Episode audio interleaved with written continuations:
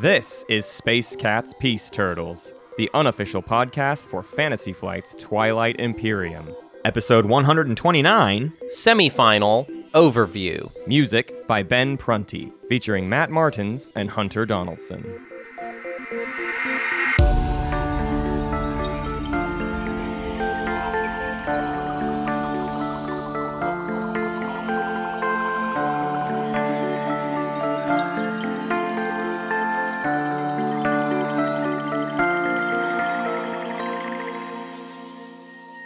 Okay, right here off the top, it's Matt from the future, and I just have to say, in this episode, we don't talk about the newly released Omega Tex and Omega Diplo that Dane and Fantasy Flight put out, and we know that that's a thing that we should talk about, uh, but we just didn't. Okay, okay, we forgot. That's part of it, but it's also because we got a lot going on right now. So I'm sorry, and we probably won't talk about it next week either because it's a big episode next week. And then the next week, I don't even know if we'll talk about it because we'll have to talk about the fun.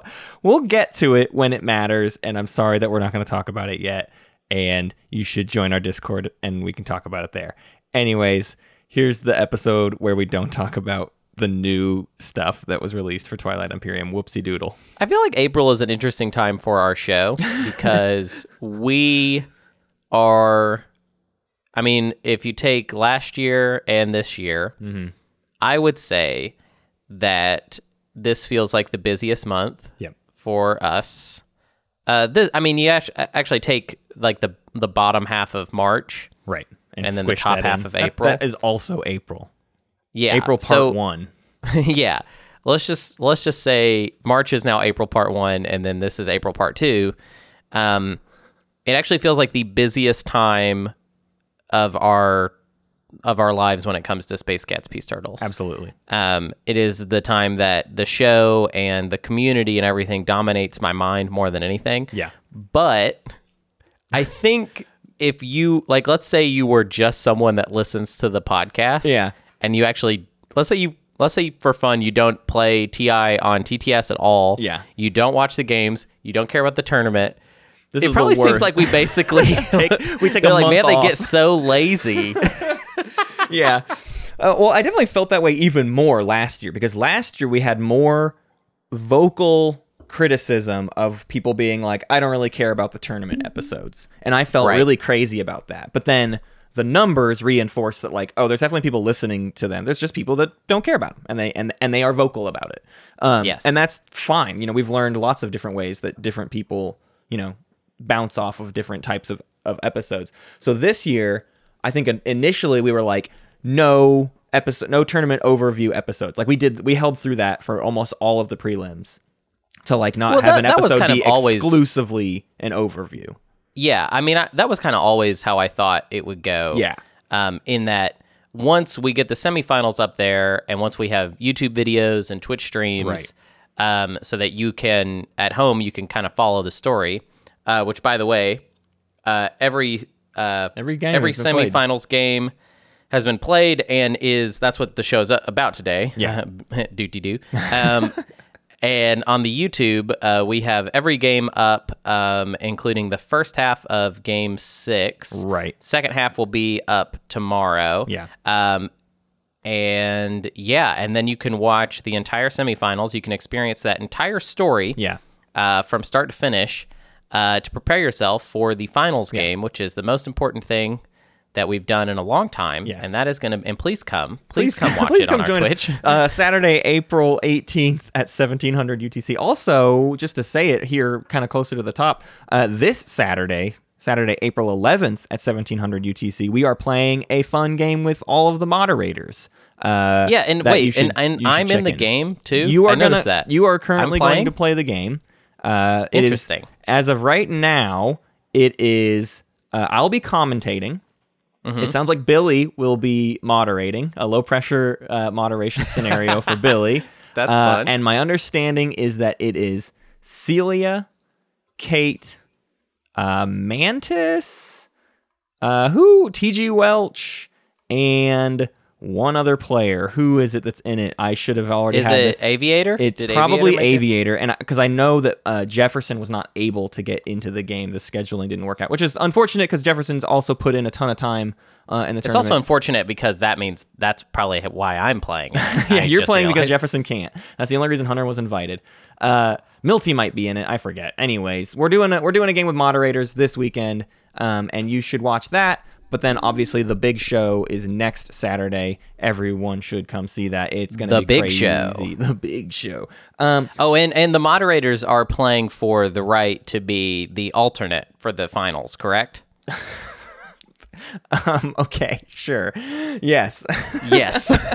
All right. this is this is what you want because you want to win put- the no, game and then get to play instead of cast it. You want to be yeah, let's the get finals. let's get this straight. So if I win this moderator game, then I am the alternate. All you which have means to I could win. I could sneak a finals win and win a tournament that I helped organize. sure.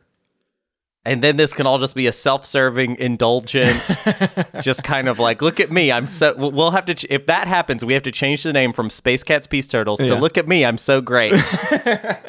Welcome to Look at Me. I'm so You great. already the have the Hunter Donaldson fan club. now you're just doubling down on the, the, the sense of ego that this show grants you. It it feels like my arc of the show this year has gotten a little. It's gone. It's gotten a bit rich. Yeah. You know. Uh-huh. Um, so, anyways, today's episode is going to be talking about those games. Although we are going to be kind of, we're going to do it in two parts here because uh, we super want you to watch those games instead Yes, of please. just use this. As first off, I'm not a very good. I have a horrible memory, so like accurately recalling details of like details of what happened in a game is actually very difficult for me unless I take like really, really, really thorough notes. Um, some of you are crazy good at just like, oh yeah, this happened, and then there were four dreadnoughts and two destroyers and a Dude, ground force. Root like- is so good at um, that. I That's can't what I believe forgot. how good some of you are at that kind of recall because it's not my thing at all. So don't expect that from our overviews, but we are going to do it in two steps. So first up is going to be some non-spoiler. We want to give you the vibes. It's sort of like the teaser trailer for each game, so that you'll go watch them on YouTube, uh, and then we'll kind of give a little bit of a setup for who won and what that means going into the finals. Uh, we're not going to do a ton of that though, obviously, because next week we started this tradition last year, and and I love it, and I want to do it forever now. Is we're going to have little micro interviews with every single finalist uh, on next week's episode. So Yes. we will dig much deeper into these players' brains next week, but this is going to be just kind of a look of exclusively their semifinal game and how they found victory. Yes.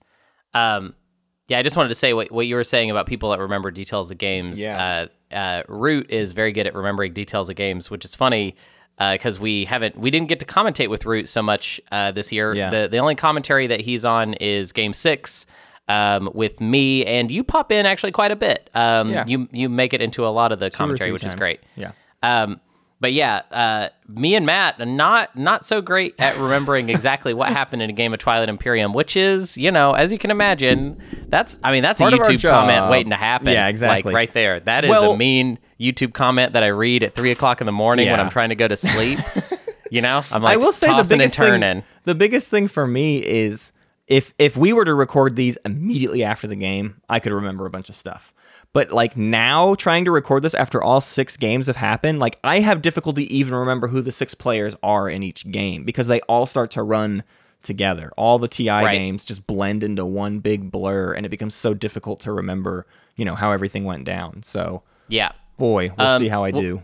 So in our non-spoilers overview, Matt, Yeah. uh, I'm I'm asking. I want to make sure um, we're not going to give away the winners in these, We right? won't give away the winners. We're going to give the vibes of of what kind of game each game is, and and and you know, if you're not looking to watch every single one, which you should want to watch every single one, but you know, some people like watching different types of games. Maybe we can give each you know But everybody. also, maybe maybe you don't have enough time to watch. yeah, maybe.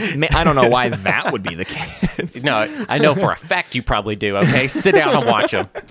Uh, but uh, yeah, we'll we'll give you. You can kind of come up with your own pecking order of like which ones you should uh, you should watch. Oh yeah, okay, this is cool because then it's like a service we can provide of like if you only have time to watch one, this kind of gives you a An little taste, a little sample Yeah. of which one you might want to watch. Amuse bouche of Yeah.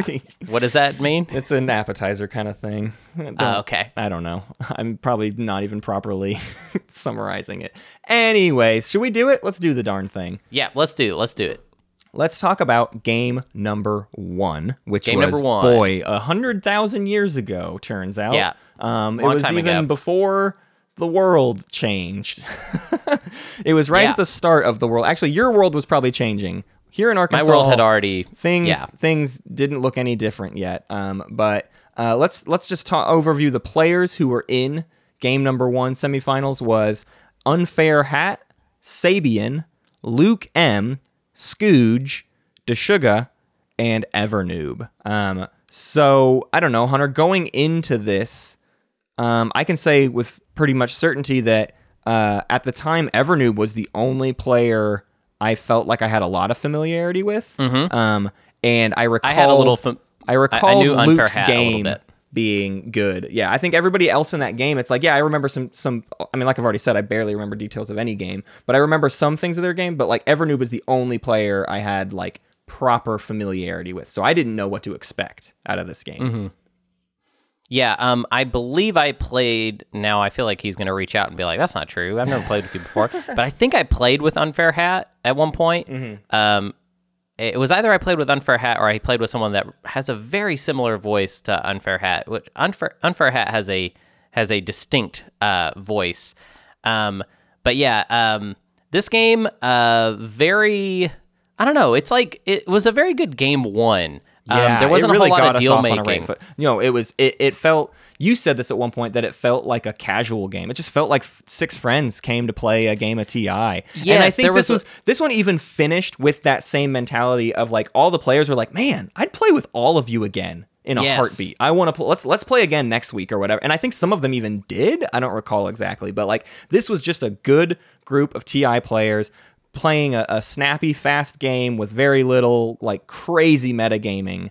Um, and I don't know, it felt it felt like a kind of quintessential game of Twilight Imperium with no Yeah. I will say no crazy hooks where like oh my gosh I never expected this to happen but like Right. every single player plays solid it is contentious the whole way through and uh it's it's it's one of those things where the end round you don't know who's going to win Yeah. in a- uh, in the really word I'm going to use way. to describe it, and and I'm I'm not using it in the usual sense that people use this word, but it's like a platonic Yes. example of like this is like the essence of what TI is. Yeah. Is six people that I mean they didn't really know each other before, but they it I don't know they just it. How, how about this? Actually, this is the way I would phrase it if you're thinking of oh which game do I want to watch.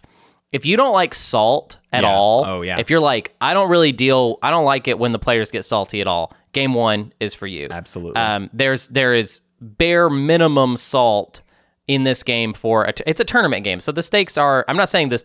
I don't want to make it sound like in game one it just felt like the players didn't take it seriously. They did. They are just all pretty cool headed, just kind of cool people, you know. And uh, not to say that there's uncool people in the other games, but like you know, so, and you know, frankly, I actually love a little salt. But uh, but if you don't like salt at all, then I think game one is is your jam. That's the one you should check out if you're just gonna watch one and you don't like salt. Game one is the one. Yeah.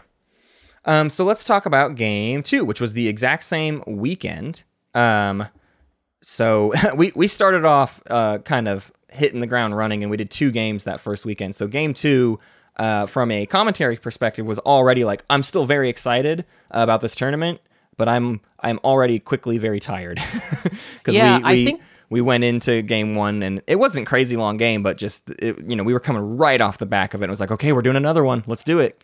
I think game two is the weakest commentary that me and you do together, Matt. Um, we're not uh, for both game three, game four, and game six.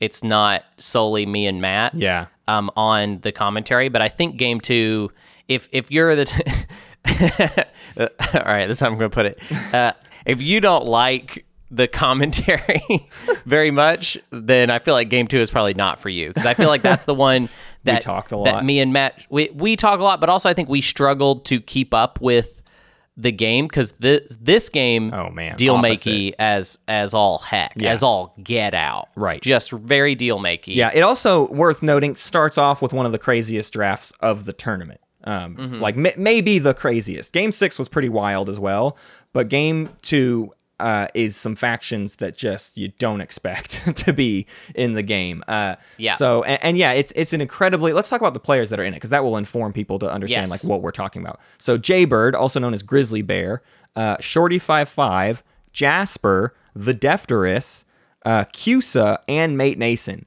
Most of those players I would describe as meta involved players. Going into this one, Jaybird and Defterus were the big like that's who everybody had their money on kind of thing. They're very popular in the community. They're both well known. They're both good, and they both talk a lot, like a lot, a lot, a lot. Yes, And uh, I will. This isn't like a spoiler. The two of them um, start not adjacent to each other, but sandwiching another player, and that dynamic is what defines game two. Is The like entire game, how are Jaybird and Defterus going to balance their mutual neighbor and utilize giving, you know, trading with them and, and all of this. Uh, so it's it is just a nonstop talking game from from every perspective.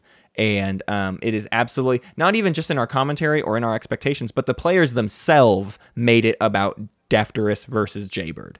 Yeah, that was the story of the game. Their their rivalry, their like someone someone in the Twitch chat put it this way of just like they're salty at, at each other and then they're like flirting with each other and then they're like it's just all over the place of just like there's a lot of like th- there's saltiness but there's also a lot of respect between the it's two of them you and it's me. a really I mean, it, it, I would honestly compare it to you and me, where it's like when we're in a game with who's each other. Who's we are, who? I don't who? know. I don't. I'm. I'm. I know who's who. who's who. Am I Defterus?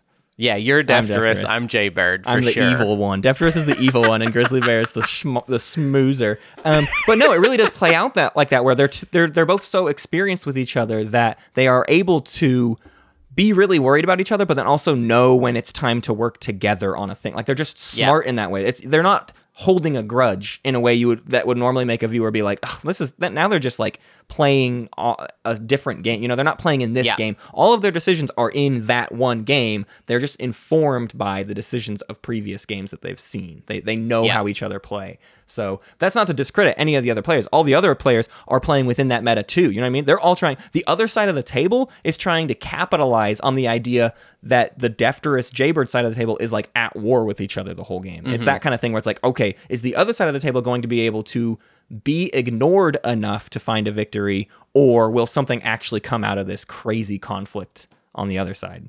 Yeah, yeah, and I've uh, I've played with uh, Cusa recently. Mm-hmm. Uh, cool guy, fun to play with, good player.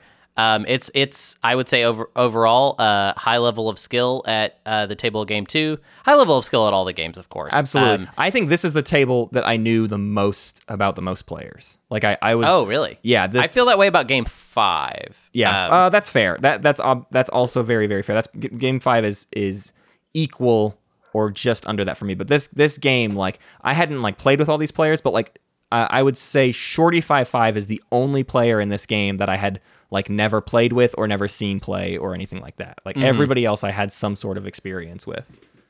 Yeah, definitely. Yeah, actually, that's that's very true. Um, so yeah, I, I think the way I would put this game too, um, if you if you like kind of storylines, it felt like the game had like an arc to it. Yeah. Um, it's definitely that type of game.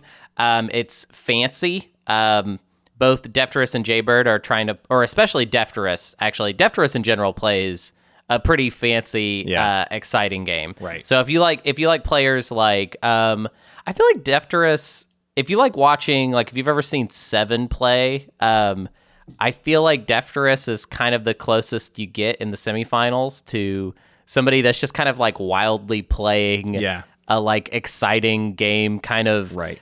Making Kind of that- decisions where you're like, wow, that is smart, and also like really fun. bold. like like a thing where you when they do it, you go, ah, I didn't think that was okay to do. right. like I didn't know you could do that. Not like a mechanically, but just like a he is kind of at times bending what you think should be allowed within the meta. And, and Yeah. not in a dangerous way, but just a like, wow, he's pushing the limits of like what he's expecting players to let him get away with. Yeah. Yeah. Let's, I agree. Like I, I think that's the way to put it. Yeah, let's talk about game number three. So now we've had a weekend off, and we're moving into the second weekend of two back-to-back games, and we're getting even more. We're excited again. We've had the week off, but like I was, I will say, almost dreading this weekend, uh, just in terms of like another nonstop TI weekend. It's just really draining. It's fun, but man, it is it is exhausting. And game three uh, had this really wild effect on that mood because game three, I would say in the middle of it, drags really intensely. Uh, Sure. And not in a oh my gosh, it's so boring to watch, but just a like what is what's going on? Like what is going to happen here? Um, I will say basically.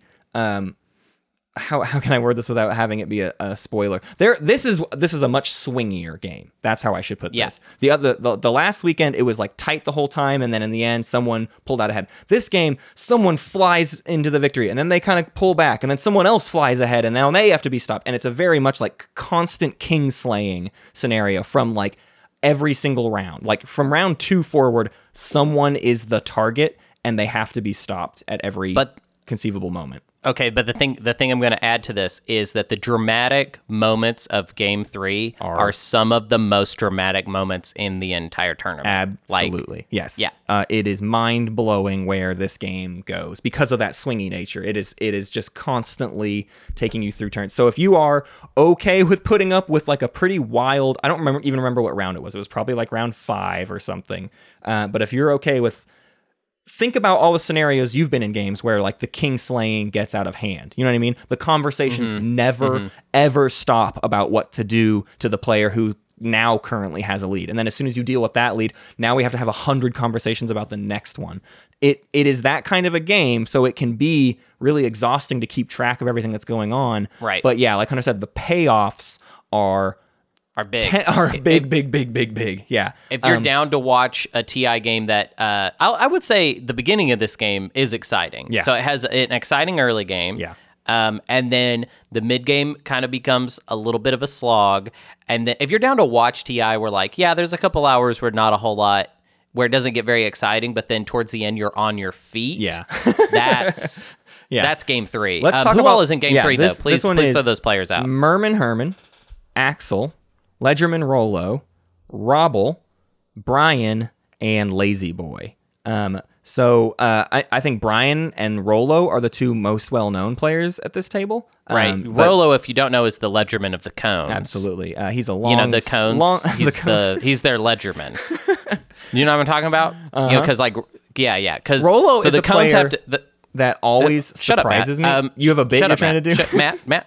Uh, so the cones actually within the the story of of Space Cats Peace Turtles, they needed a ledgerman, and they actually hit us up and were like, "We need a ledgerman," and we were like, "Oh, we know this guy Rolo. He is a ledgerman," and then that's how Rolo became ledger the ledgerman of the cones. Mm-hmm. We actually hooked him up with a job. That was my bit. Now you can continue. Uh, Rolo is a person that always surprises me um, because he's a really he's maybe one of the nicest players I think either of us have ever played with. We played with him a number of times because he's been in the Yeah, Gideon Brotherhood nice. for a long time, and he's so nice that when you play with him, It doesn't like. seem like he's gonna win. it doesn't seem like he's gonna win uh, because, and, I, and I'm not saying that as a dig. I'm saying like he, you just feel like you're getting the better end of every deal with Rolo because he's, He's just like being generous, and then the end game scenario comes up, and you're like, oh shoot, Rolo has a chance. Oh, why did I like? I just kept dealing with him and kept be, he he he niced Yeah. his way into such a strong position. That's that's how That I is a that is a type of player that I feel like we have not classified. Is this player? Yeah. What are some other people I could call out that do that? I feel like Kaluin, who are, who's Yeah. coming up in a game, sort of Right. does this a little bit. right. Um, there, It's how I feel cou- about Nine of Spades. Nine of Spades oh, becomes actually, yeah. the band leader of the table, and everyone's just like, "We're following your orders, man. Come on, let's do this. Yes, you've you've you've cheered me on, and I feel good. And let's. Oh wait, you just won. Shoot. not to say we're not spoiling anything. I'm not. I'm not saying Rolo. I'm just saying that's like I've seen Rolo in so many games be just like the nicest player and our commentary I, I bet at times even our commentary is like i don't i think rolo's giving away too much and then like Yeah. 30 minutes later we're like oh wait no he's great he's doing a really Yep. good job oops yep That's how he became the Ledgerman. He had to be a good player, you know. Uh, okay, let's let's talk about game number four. Uh, I want to I want to give the players right off the top of this one. Uh, game number four. Uh, so again, this is the last of our long slog uh, weekends. The next two games are over the course of two weekends, so we finally slowed ourselves down. Um, but this one had Milty, who was a moderator during the prelims. Uh, we had Mick Mac Moose, B minus, a golf player, Patchface, and Jockle Lobo in this game. Um, and this game, I would categorize this game as being the closest to uh, the holiday spectacular from this last year, maybe. Oh, is, wow. Is that kind of a fair represent? It it is. It's the opposite of game one. Well, we suck at TI when Okay, we play that's- Holiday not- Spectacular. yeah, yeah, so yeah, I wouldn't liken it to that. I would say there's a lot better play. The in this than meta, Holiday there's Spec- better play, but the meta of this one goes goes kind of crazy. How about this? So, so two two things I want to throw out at the top as far as Game Four and whether you consider uh, watching it or not. Um, it's got uh, a good kind of villainous player that I would describe as kind of plays the villain uh, very heel. neatly. The heel, Yeah. uh, has a very very much a heel, um, and so therefore, if you're like, I don't really like the salty salty games, then this one's not for you. But if you like those salty games, if that salt kind of is the perfect spice to create a very dramatic, especially the finish of this game, Yeah. is crazy dramatic, kind of similar to Game Three. Um, however, the meta, it, what the difference I feel like between Game Three and Game Four is that the meta never really lets up. It's kind of the meta of Game Two, but there's not like so much fascinating relationships between players so much as it's like the table and then this one player uh, is there's a lot of friction there, and that friction pays off in a very a really wild way. This is a difficult one to talk about without giving it away. Um, another consideration, though, I would say is that you got to be real forgiving uh, with there are technical difficulties Right. at the beginning of this game, which breaks my heart. I hate if they and and it's like I didn't have time to. It was the kind of thing where it was just like we we just had to start. So this game does not open as smoothly as I wish it had. Um, but then you know, once you get into the, I don't know how much people even care about that. It's like whatever, dude. We're just here for the game, Right. so we don't want to hear you announce the players and whatever. um, maybe they don't care about that. I don't know. I mean, I feel like that makes it more professional. Um, but uh, so yeah, uh, this one also commentary wise is just me because of uh, Yeah. complete goof up. It's just me by myself, which means the commentary doesn't have the same energy as any of the other games. So for those of you that don't like the commentary, Hey. this is probably your game. No, seriously though, Yeah, I'm, yeah. I'm not even trying to joke around about No, that no, one because I I, know. I, I think it is legitimate. It is literally just a choice that me and Matt have made of like, no, we want to do commentary. The the I think the thing we don't get enough credit for is the understanding that every single thing you can think of that has commentary does not have the difficulty of six to seven because there's a moderator as well like mm-hmm. seven people that might speak at any time Yeah. with us having no way of knowing they're about to talk. We cannot see them physically. Right. there's no indication that a player is about to talk or have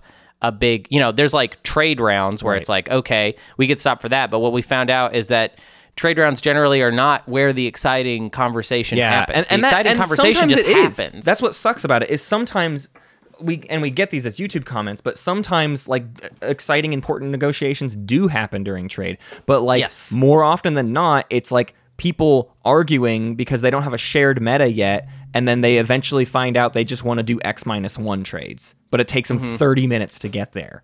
And Mm-hmm. Right. and it didn't and all the stuff that comes before that doesn't actually matter in the long run. And and it's our only opportunity to talk about other stuff to start analyzing other things on the table because the players have been talking about more important stuff. This is a whole tirade i could go on but like the the point is i get why people at sometimes bounce off of our commentary because we do occasionally talk over something and then we get distracted by our own conversation and we come back and we go oh wait what did we just miss? Like obviously Right. that looks stupid. Obviously that's not good and we, we don't Yeah. we don't defend that. Um I think I think what the way we feel from where we're at is because we have an understanding of how how much a fool's errand this all is, how difficult it is to even accomplish the idea of presenting an entire game of Twilight Imperium with secret conversations and all, Yeah. uh, and also have some sort of meaningful commentary.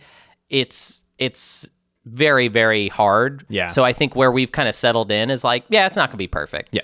I've Um, seen comments before too where people are like, you, we shouldn't be catering commentary for newer players in the idea that like if someone cares about this game enough to actually sit down and watch a very long uh, game play out over a YouTube video that they would they would be able to keep up with everything else and I can tell you that is patently untrue. I I have comments in my inbox from people who are new to the game and say that our videos like helped them gain that deeper understanding that turned them mm-hmm. into bigger fans. Like I know that that is a ma- like actually a majority of the people that watch the videos. So I'm going to go ahead and just put a stop to that comment because it's it's I have the proof that Yeah. only good pl- like it is not true that only like good players watch our streams. and- Dude, I and mean, I feel like where this whole project came from is that me and Matt really like watching esports games that we don't play. Yeah, That me yeah. and Matt have always had a love for. It started with oddly enough Super Smash Brothers, which I guess isn't that odd now. I think everyone knows that Smash has this like weird Yeah, but at like the kind time, of cult following. It was yeah, yeah. At the time, Um, it was much smaller, and and then StarCraft two and Dota and all this stuff yep, that we've yep. we've always enjoyed, but like neither of us are good at, and neither of us are masters of. But Mm-hmm. well, like, I mean, I was a great Smash player in the day, back in the day. It was I was great. I was one of the greats. sure, one of the greats. Uh, Yeah. Could have could have gone all the way. just got to work on that. You know, those. those what, shoot, Learning any kind term. of tech. Learning any tech. Like- well, th- we're talking. I, this is such a tangent, but we're talking about Smash in the days where tech was like barely a thing. Like there were like Sure. four tech moves, and now Yeah, you D- watch DI you watch Smash, and it's like yet. I can't even follow what is going on. Like there's so Right. much ridiculous. They're canceling like half of the animations. Yeah. it's like the character doesn't even do it- it's just the character just glides around the map It's Yeah. just like as a 2D like piece of paper is what it looks like. Anyways, Let's that, that get is into important. game. Uh, well, okay, let's let's yeah, let's get into game five because I think we've sort of waxed poetic on game four enough, and just Yeah. suffice it to say, it is a it is kind of a roller coaster of a game, and um, expect some king making debate out of that one. Maybe. Yeah, yeah. That's that's Well, the king oh, maker. I, mean, I would say the debate is pretty cut and dry. yeah, with- it's not. No, game I four. agree, and we'll we're actually going to have that debate here in a bit, but uh, Game four will be much more fun to talk about in the spoiler section. So, um, so those of you that played game four, please don't feel like we're shortchanging you. Yeah. It's just really hard to talk about that one, Yeah, actually. Yeah. Uh, game number five was between uh, John, Sneaky Raoul, Patience is a Virtue, Callowin, Kudos, and Snorcerer. This one is the popular game because Patience and John played in game 18 of the prelims last year. And John was uh, Patience was like in a position to win, and basically we had a the, last year it was the it was the big talk of the town that game 18 had basically a king making scenario that gave the game to John. Uh, so this was the rematch that everybody Rematch. wanted. Everybody wanted to know what was going to happen, and so I would say that was very much the defining meta in this game, similar to the Jaybird versus Defterus. Uh, John and Patience had actually played a lot of practice games leading up to this game together. So they they have be, been becoming more and more familiar with each other's metas. I believe Callowin was a bunch of those games too. I think Snores, uh, like a lot of these players played together a, a number of times prior to their game number five. And uh, that absolutely defined a lot of things. Pa- Patience is a very meta dependent player, and John, as you will hear him say in the game, doesn't feel he's as good at meta. So it's a lot of the time him trying to combat patience and like patience goes and does a deal with someone and john is like don't let that be the end of the conversation. I, i'm not i haven't gotten in on this conversation yet but you you should talk to me before you finalize anything with patience. Like yeah, he is the whole time trying to combat the deal making that patience is trying to pull off So I, I would say uh, to compare this game to game two, we've got two players that kind of have uh, a sort of rivalry going into it. I think the difference between John and Patience and Defterus and Jaybird um, is that Defterus and Jaybird that it's easier for I think me and Matt to say, oh, that's like similar to us because they're they're just a bit goofier. Yeah. You know, they they kind of they go in a lot of directions at once. They throw a lot of spaghetti at the wall stylistically. Yeah. Patience and John are like adults by comparison. and I hope Defterus and Jaybird, please don't take that as a diss. No. I'm I'm throwing me myself and Matt in the same Yeah. we're with you guys. Yes. Uh, John and Patience, it's it's it's kind of steadier hands and a more disciplined approach. Yeah. But it, it is kind of the same type of story where it's like two players coming in, they played with each other a lot. They played a lot of practice games together, which is crazy to me. Yeah. Um, they have this kind of there's this history involved with it. Right. Um, they know each other's play styles very well. Um, and they're playing against each other. But what's interesting about Game Five is there's also there's a bunch of other players. I mean, I know Matt, good. you you have been uh, very very wild about Snorcerer and his playstyle. So there was there was kind of even even extra like, all right, well, th- there's other players in this one that we have even even higher expectations of. Yeah.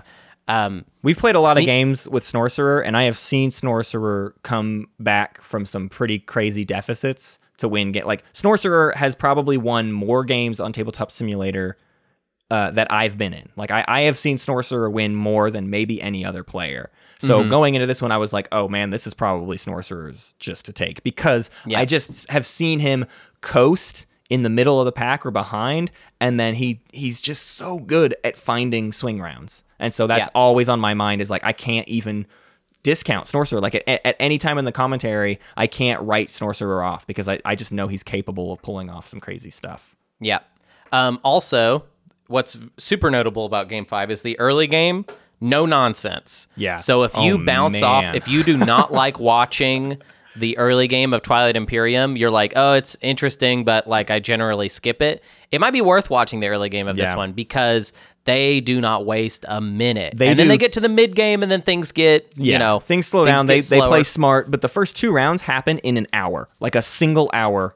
Rounds one and two. So Oh, it's so ver- If you if you ju- if you don't want to watch the rest game and just want to watch that, I suggest it just to see how quickly and efficiently players can play. It's like difficult for us to even keep up the commentary on that one because they're just pulling off every single turn so fast that we're like constantly catching up. Yeah. It's very um it's very like solid calculated play. I would say even in general for game 5. Yeah. It's it's a lot of players are executing uh kind of they're just executing really precisely. Yeah. Um I would say patience is a very pre- precise player. Um also, I guess another note is the draft for this one pretty wild. Mm-hmm. Um, some stuff happens in the draft that doesn't happen in any of the other games. Yeah. Um, so this is a kind of mixture of like if you like kind of solid steady play, but also some fancy stuff. Yeah. Um, you're gonna get some fancy stuff, and you're gonna get some just solid solid play. Yeah. Um, Worth it's noting, hard to too- overstate how much I like Game Five. Yeah, actually. worth noting too. This game was played. Um, I forget how many of the players were in American time zones, but this one was played like overnight. Like this game Oh, right, started yes. at 8 p.m. and went until about I want to say 4 a.m. or so. Yeah. Um, which actually was very good. We were all afraid we were gonna, you know, we th- this tournament has seen no shortage of like 12 hour long games. Uh, and with this, with a group as talkative as we expected this one to be, I was very afraid going into this one. But it actually goes relatively quickly, which is such a uh, just such a, a godsend that it Mm-hmm. that it didn't, you know, absolutely destroy my sleep schedule. Um, all right. Should we finish it off with the game we actually just most recently had this past weekend? Whatever. yeah, the game do- six let's game closed it six. off. Uh, I was only there for some of it. So Hunter, uh, I, I'm mostly interested to hear your main takeaways from game six. Game six is it, blah, blah, blah. game six is interesting. We've got uh, well, let, us list the players real quick. We've got Ginger, we've got Magi, uh, we've got Connor, we've got uh, Dead Bob, Dead Voltron, Bob, and Voltron. Shua. Yes. Um, so some we've got a mixture of players that I was not very familiar with and players that I was. I mean, what That we're very Who do I know better than Magi? Right. He's like. um, as far as like time I've spent watching someone play, I feel like Magi might be the most. Yeah. Um, almost by necessity, it, he would have to be the most. Yeah. Um, so you know, it's it's always fun watching him play. Ginger is somebody that I've also seen play a lot. We've played with a couple Um, times. uh, Yes. Ginger. Uh, yeah, actually, there was a period where it seemed like almost every time I was setting up a game, Ginger was Ginger was there. Ginger Yeah. was playing. Um, pretty, pretty straightforward draft this time. There's Yeah. like one thing in it that makes me just nuts. That just makes yeah, me crazy. the draft the draft faction wise isn't crazy, but position wise goes off the rails is the thing. Yeah. So that's Yeah. that's the thing to look. The speaker token is not where you expect it on, in round one on Right. on game six. I would say so. So we've used the word fancy to to describe some of these other um, games. Um, I'm gonna just go ahead and call out Ginger for being Ginger style is I think con- contrarian.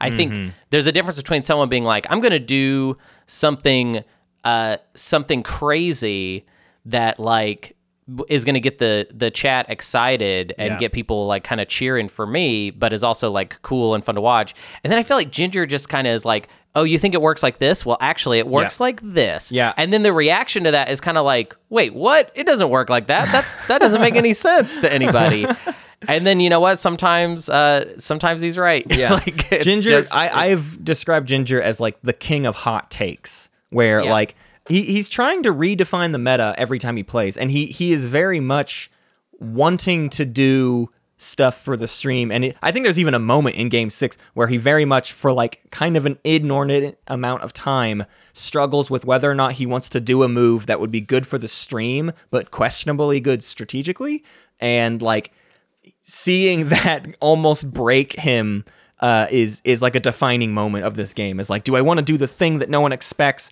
or should I do the standard solid play? Because Ginger doesn't seem to be the kind of player who almost ever wants to do the standard solid play. He wants to redefine what is solid and what is good. Yeah. Um, I would say overall, game six. Um, is it? I, I I I hope you agree with me on this. I think game six was the tightest um, one. Uh, it was the one that felt the most like I don't know who is about to win this game. Basically, Yeah, I, I will. This this will. Um, this is a mild spoiler, but it's not a spoiler about any of the players. This game sees the most on the table points, so like agendas that hit and then make a a a point that can move around. So even just by definition, the end game scenario of this game is like this could go anywhere because people could be attacking people and points could be moving around and it's just there's no possible conceivable way you can predict who would win at the end because of how much things are going to move around in like the this last is a good rounds. game if you don't like if if you like really not knowing who's about to win this game until it happens then i think this is a this is a good game. It's not it's not a game where we in the in the end game are just obsessing over paths Yes. although i mean i'm sure we do talk about but it's a lot about impossible to find the one. There, it's not that thing where it's like, okay, so so and so has the best shot, and then the next person has the next best. This is just like, I don't know, man, freaking anybody, like literally Yeah. anybody at any time could change up the hot potato that's going on. Yeah. Yeah. And I mean, I would say also like, I don't know, if you like watching Magi play, which I mean, I think I would not be surprised if that is Oh well, I'm just saying like Yeah, that's a category You've, you've gotten to watch a lot of him if you've been paying attention to um, tournament play, then this is Yeah. another Magi game. And you know what? He's he's always a solid player and he does well in this game. Yes. Um so it's it's a very good very good table. Yeah. Um absolutely. yeah. So let's. Should we? Okay. Should we? Is this now the stop of non-spoiler time, and we are now Yes. about to go ahead and spoil all of these games? Um, which Uh, I think yeah, we'll go I- quite a bit faster, but um, Right, right. Because we won't have to summarize very much. No. Um, it'll be kind of just like what are our kind of hot takes about it. So yeah, if uh, if you don't want any of the games spoiled for you, uh, please uh, excuse yourself or go Yeah. to Well, the we- we rundown will- or whatever. Yeah, we will literally only do that and then go straight into the rundown. So I don't know. I mean, I want people to listen to the rundown, but also I get it. You might just turn the episode off. Whatever. This this might be your stopping point. well, Uh, you know, please please come see the Yes. the moderator game uh, this weekend. Uh, on on Saturday, April 11th, uh, Yep. at 17 o'clock UTC, and then please, please, please, please, please, please, please, please, please, please come watch uh, the, finals. on Saturday, April 18th at 17 o'clock UTC, it will definitely be the like the best game of TI that's ever been. and and watch these games on YouTube. Check them out. Like they're they were they took my computer, spent a lot of nights chugging loudly, just like CPU at hundred everything going, I yeah. had I d- I've been my core temp, my like CPU temperature has just been up the entire time because I get so paranoid if I'm encoding like hours and hours of video that I'm like, I don't know, man, one of my fans is gonna fail, my Right. CPU is gonna overheat. This so, is why we did not my record CPU, the prelims. This is this reason that Hunter Yeah. is describing right now. It would have been untenable to render that much video footage. So, anyways, it's now spoiler o'clock. Spoiler thirty. Uh, Yeah, it is here we go. time. it's Um, spoiler thirty. Spoiler 30. So, okay. Game number one, your first finalist is I had to look Duke it up. It's Duke Lukem who gained that name in the middle of the game during the commentary. He became he ascended from Luke M to Duke Lukem. Uh, Duke Lukem. So, uh, what can we say about uh, Duke Lukem's uh, play here? Uh, what, what Well, can we say about so why wanna- he found a victory? One of the things I want to do in this uh, part of the episode is kind of use this time to to throw out some honorable mentions. Absolutely. uh, people that had shots that that didn't that didn't pan out. Yeah. Um, very early into game one, um, w- like when we were summarizing it non-spoilery, we were saying it's like it's kind of straightforward. Uh, it feels almost casual. Um, so very early into game one, we we kind of catch on to Luke as having a shot. Uh, he kind of pulls ahead and just seems to be really solid. And then there's another player I want to call out, Deshuga. Yeah. Um, Deshuga's playing as L1. Luke is playing as Barony. Um, and then another person I want to call out is Unfair Hat. Yeah, uh, who I actually, um, just to kind of come clean, I think I kind of discount Unfair Hat early on. There's something Unfair Hat does that I just like end up strongly.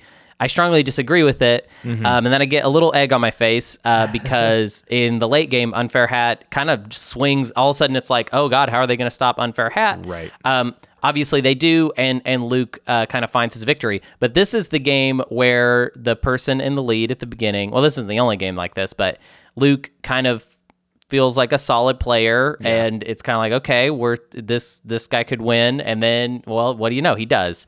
Yeah. Um, Lu- Luke, what do you for what do you want to say stylistically about Luke? Luke for me is the biggest surprise of the tournament. Uh, I didn't Mm-hmm. have low expectations. I had like not very many expectations at all. Um, and Didn't but I have a I- lot of priors, I, is what Nate Silver would say. We didn't have a lot of Right. priors going into this yeah. one. So so I re- I kind of remember Luke's prelim game and, and having the same feeling of like, oh hey, Luke kind of won that fairly solidly. And then uh, in this game, it was like I you know I know all the players are good, but to me Luke is, and I'm trying my best to stop comparing um, players to like players we've had in the past, but because last year's finalist is is so important to the story of the the show, like I think Luke is the closest we have to nine of spades this year.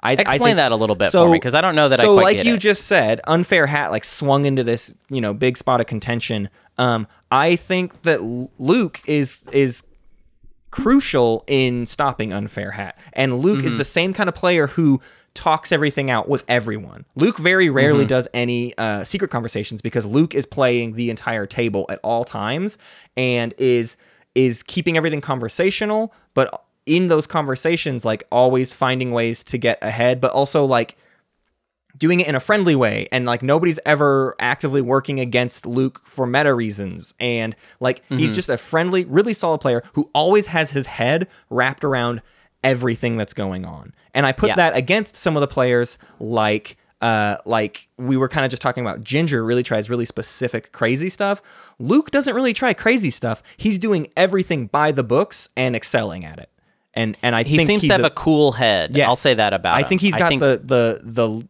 dex or not the dexterity, the, the he the longevity of of you know The that- endurance the endurance uh, of of a good player. You know, he he can Yeah. just keep his head going, and in those late rounds when things get crazy, he's not losing track of what's going on. You know how lots of players will just like forget to look at someone's secrets. He always knows exactly how many secrets everybody has and what secrets they are could potentially be scoring and what publics they could Mm-hmm. be. Te- he's just looking at everyone's points at all moments, and I think it's Yep.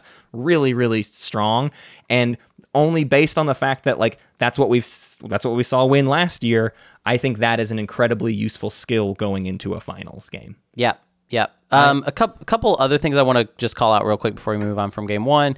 Um, always love watching Evernoob play. Yep. Um, fun player. I feel like Sardakk. He played Sardakk in this game. I feel like just didn't quite connect. Yes. Um, you know, I love Sardakk though. Evernoob's the opposite of luke m as well evernoob is the kind of player evernoob can never stop himself from trying to prove a point in a game and this He's point was i can pick sardakk and do well and he did well as sardakk but turns out that that ceiling is a little bit lower than I also really like uh, Sabian. Yes. I wanted to call out Sabian uh, for picking Muaat Yes. and uh, actually making it look really viable. But then Sabian made uh, some like key mistakes, but they were like little mistakes. They weren't strategic mistakes. It was literally just like a goof 'em up. Yeah. And I, re- I just want to say Sabian and in solidarity, I relate. I get it. it sucks when when that stuff happens. Yeah. Um.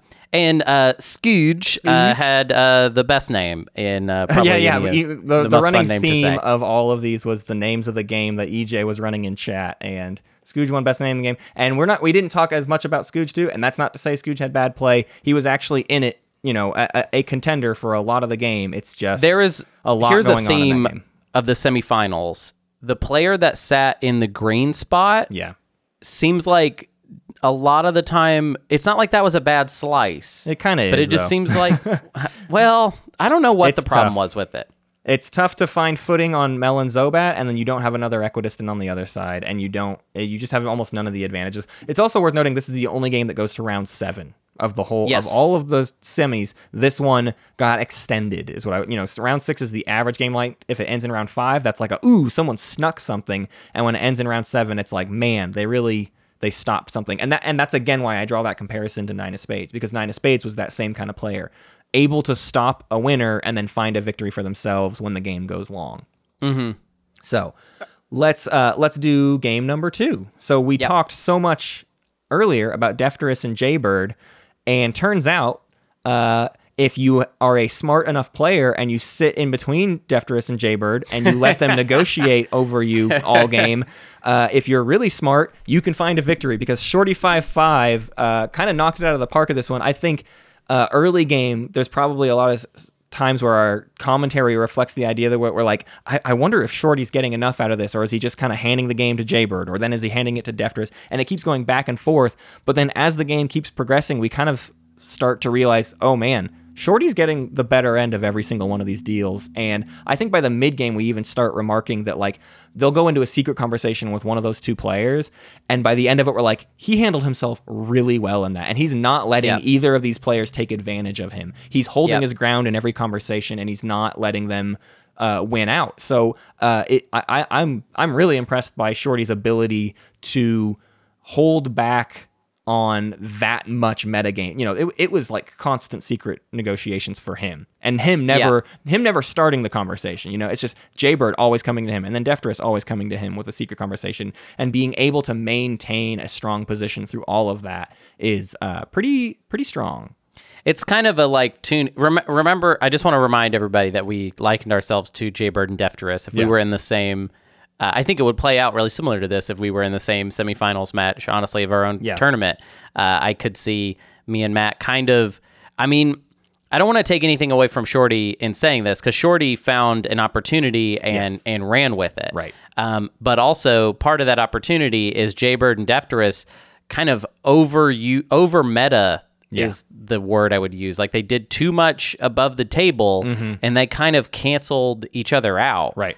Um, and kind of took each like it's it's one of those things where it's like they played against each other so hard that they basically just made it impossible for either of them to win. Right. They did not really ensure their own victories. Right. And, um, and it felt led like. to Shorty having like a really good I, you know, I kind of want to say board presence. I mean, there's points in the game where Shorty's stuff is like, oh man, his stuff isn't any like, how is he gonna find it? But like his his stuff gets in the right spots, basically. Mm-hmm. Like he's he's he's always focused on the objectives. Where I think it almost felt like Defterus and Jaybird became focused on stopping each other and like outsmarting each other rather than straight up and down just focusing on the objectives themselves. Um, Yeah. We haven't talked about the other three players at this game though. Again, I think everyone at this table was like incredibly uh, well, you know, v- very very good.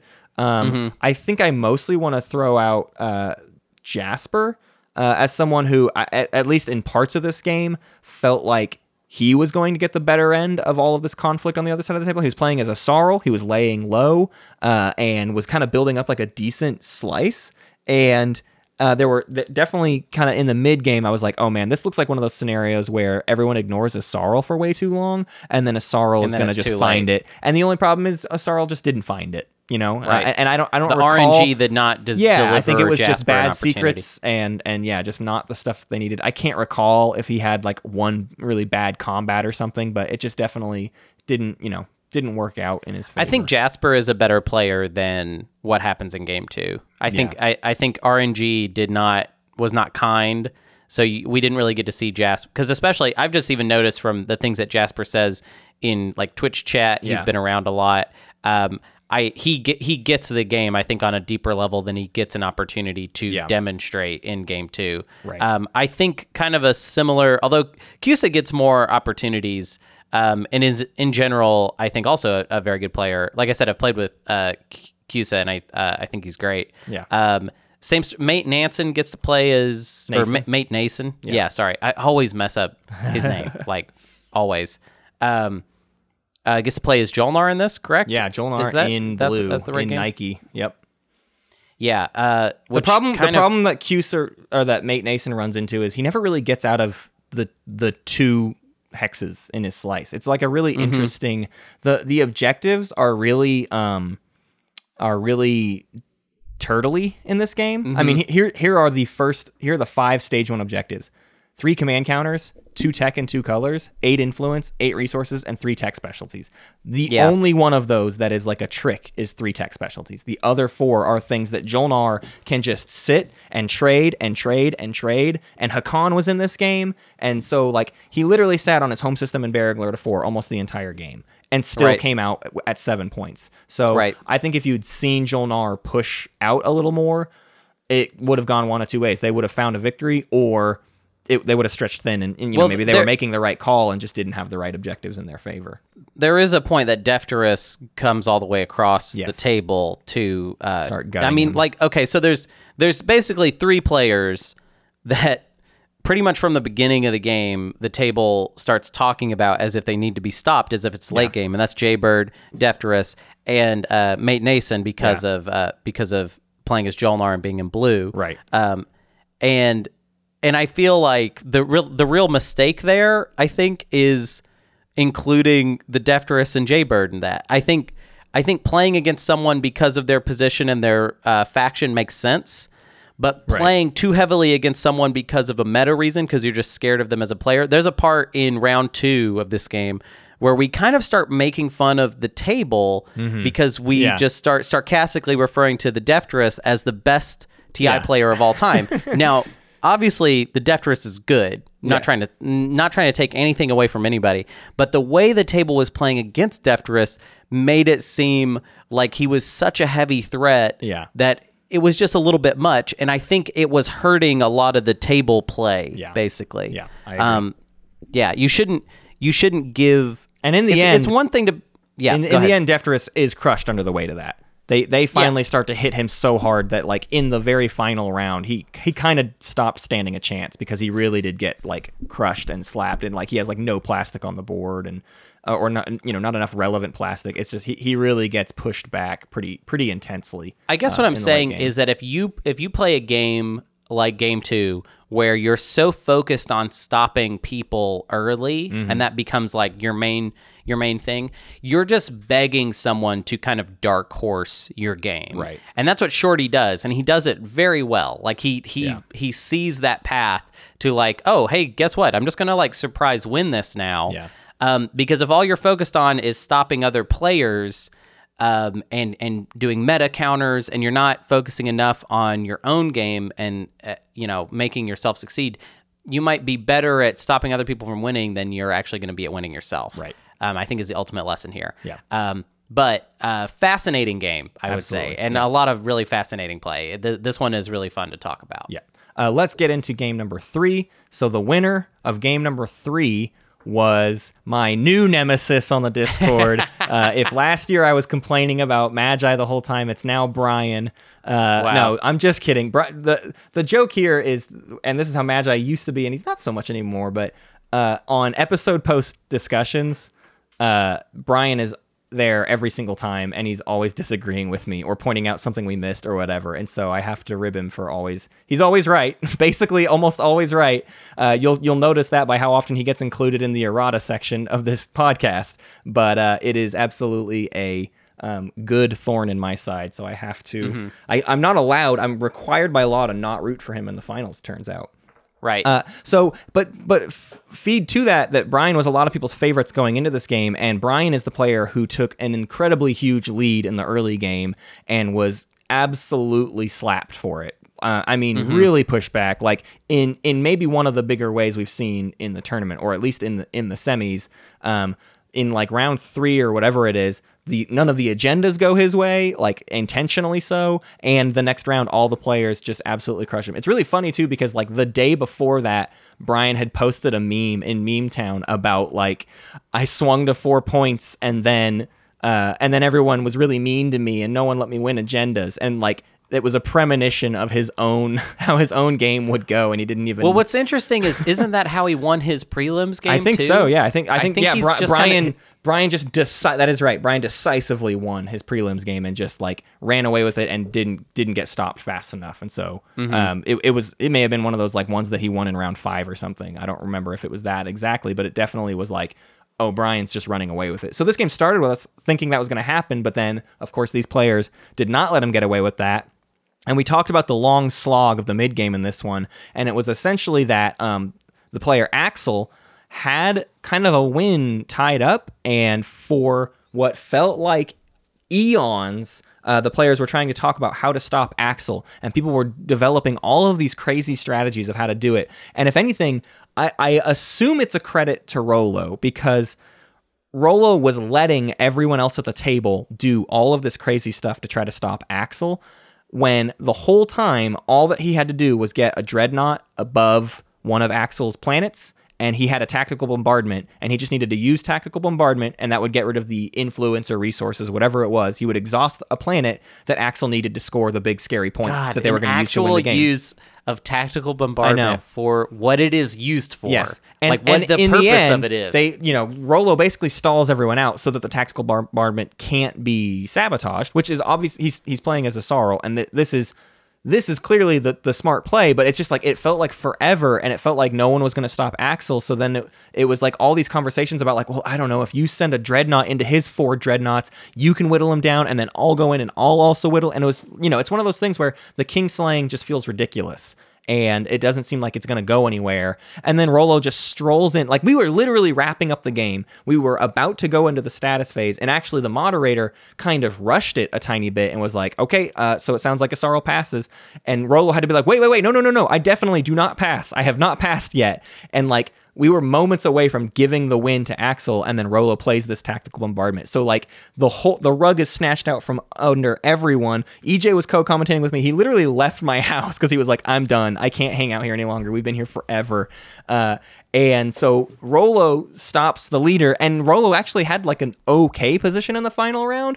But what ended up happening is, you know, Brian had a had a better position, and Brian pulled off some really crazy slick stuff. And I still I haven't gotten to talk to. I'm, I'll be curious to interview him because I want to know how much of this was intentional. I think he's indicated that not all of this was intentional, but uh, he was doing some play in in the final round that was like lots of really crazy secret objective bluffing. Like he was setting stuff up so that it looked like he was going for one really Oh, specific yeah. secret objective. He made it look like he was trying to unveil his flagship because he kept like basically like using war. I think he picked warfare. Oh, but he just needed in the three final round. space stops. But all he had to he was L1Z1X, and all he had to do was go across the map and go indoctrinate. Uh, or not indoctrinate, but uh, or, uh, assimilate two other space There docks across the map, and he just needed to keep three space docks to win in the status phase. Um, but he made it look like he was going for all of these other objectives that the players didn't do anything. In fact, a reactor meltdown was used on somebody else before this could even happen because people were trying to stall out to prevent him from doing an unveil the flag unveil flagship play. So like it was a really really brilliant kind of bluff thing that he was able to pull off. Um, and so in no way can we discredit his win in in the final round. He absolutely deserved it. In the first two rounds, he absolutely deserved it. It was just kind of like a crazy rounds, like two, three, and four, that we we just weren't talking about Brian anymore. But uh, y- you can't write him off basically because he's he's always still paying attention to where the victory is for himself. and he and he Um, pushes for it, un, unrelenting. That's why I do like Brian quite a bit actually as a player because it's it, it reminds me of of me where I like I bounce off the idea constantly that like you should intentionally play slow and not be in a lead. Brian's like, nah, score points and then you'll win the game because that's the whole Win point of the game ahead. is to That's is to win. And Brian's philosophy. always trying to win from ahead. So um, I I applaud it and I'm I'm glad to see it work out for him. Yeah. Yeah. I mean, yeah, it I, I get that. I I think I think there is a lot in common with with your style of play. That whole idea of like, well, everything kind of blew up for me, but then I just snatched it Yeah. uh, from the jaws of defeat. Um, Right. Anything so uh, it's hard for me to talk about game 3 because I didn't I didn't commentate it. Um, I edited it, so I I've seen like some of little it. bits of Yeah. it. Um, is there anything else worth mentioning as far as like all the other players like Lazy Boy and Rebel? I mean, and, I, uh, I again have to throw more shout. I mean, I, I've already shouted out Rolo too much, but like the fact that he's the one who kept this game alive. I mean, that that tactical bombardment will go down as one of the greatest plays of the tournament. Like it just, Yep. it was mind blowing, and we were freaking out, and it was absolutely incredible. Um, and again, Axel was playing well, right? Like Axel, was doing great. Axel was winning. like going to deserve the win. Like it, it was one of those like it's just unstoppable. How do you stop? You know, we, we weren't paying enough attention to them, and and and he's got all this influence or you know whatever it was. Like it was just a really it was going to be a tough spot. They were the ones. They were the only players sitting at nine in the final round. Like everybody else was like having to find some swings, and he was just like, listen, all I need is one point. How are you going to stop me? And you know they they finally did, but like he he was sitting on a really solid victory before that. Um, so um, yeah, I, I don't know. I, I think you know everybody else you know played solid, but uh, again, I'm I'm I'm such a disappointment when it comes to remembering all of the specifics of like different different players' big big moves. Um, I I recall being like impressed by Merman Herman and Lazy Boy. I cannot remember as much about Robble's game, but I think that's the Green Slice curse. Uh, I I really do think. Green was Green Slice was the underperformer, Yeah. and like like basically across the board. Yeah, I think it's hard Um, to find you know victories in that uh in that Mm-hmm. slice. So I mean, really. So as far as I, uh, I might- I'm, uh, this might not be worth even saying. Pretty sure the only Green Slice player that ever seemed like they were almost going to win is in Game Six. I'm pretty sure that's the only time I that think that even might be happens. true. Yeah. I think that's right.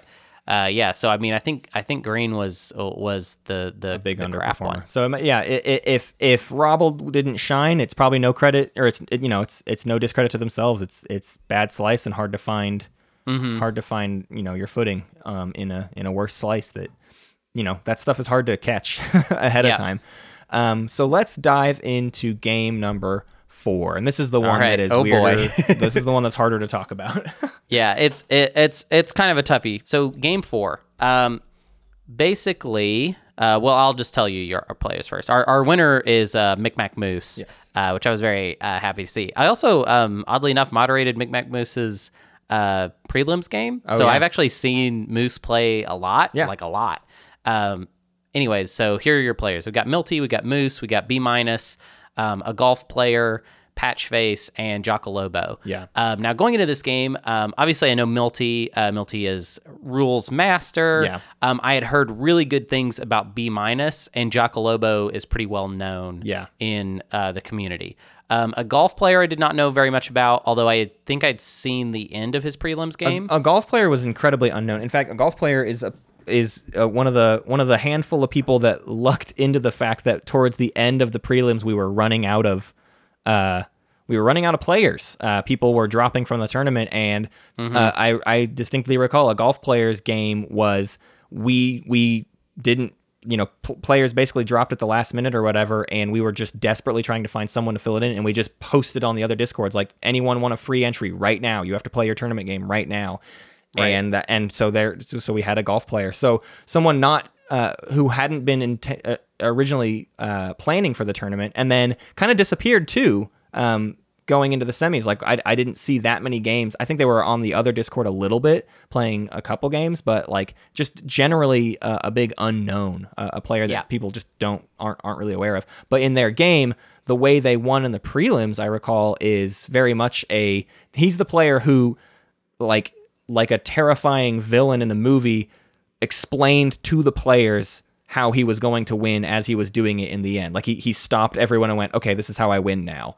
And It was like an Asarl through it. win, Yeah, it was right? an Asarl win, and it was just like, now let me walk you all through how I win the board game. Yeah. and it was very like, oh my gosh, he's a villain. It was very funny. yeah, it was Um, hilarious. but yeah, so so I would say game four is a really good lesson for players in like if you're if you're meta, if you let if you kind of make yourself an enemy of the table, Yeah, um, and you kind of like spend a lot more time telling people what to do than making like kind deals with people, um, it can kind of bite you in the butt in the end. Yeah. Um, because basically, the way this game plays out is B minus is playing as Barony in the blue uh, spot. And B minus takes a pretty decisive lead, um, takes Mecatol, gets an Imperial point or maybe even two. Like B minus just has extra points and they're they're they're not public they're not objective points, they're just like off the table Yeah. points. Um, and then kind of after B minus has kind of already started to take this lead, a golf player makes the choice of swapping supports with him, Yeah. which I did not like really at all, personally, from a commentating perspective.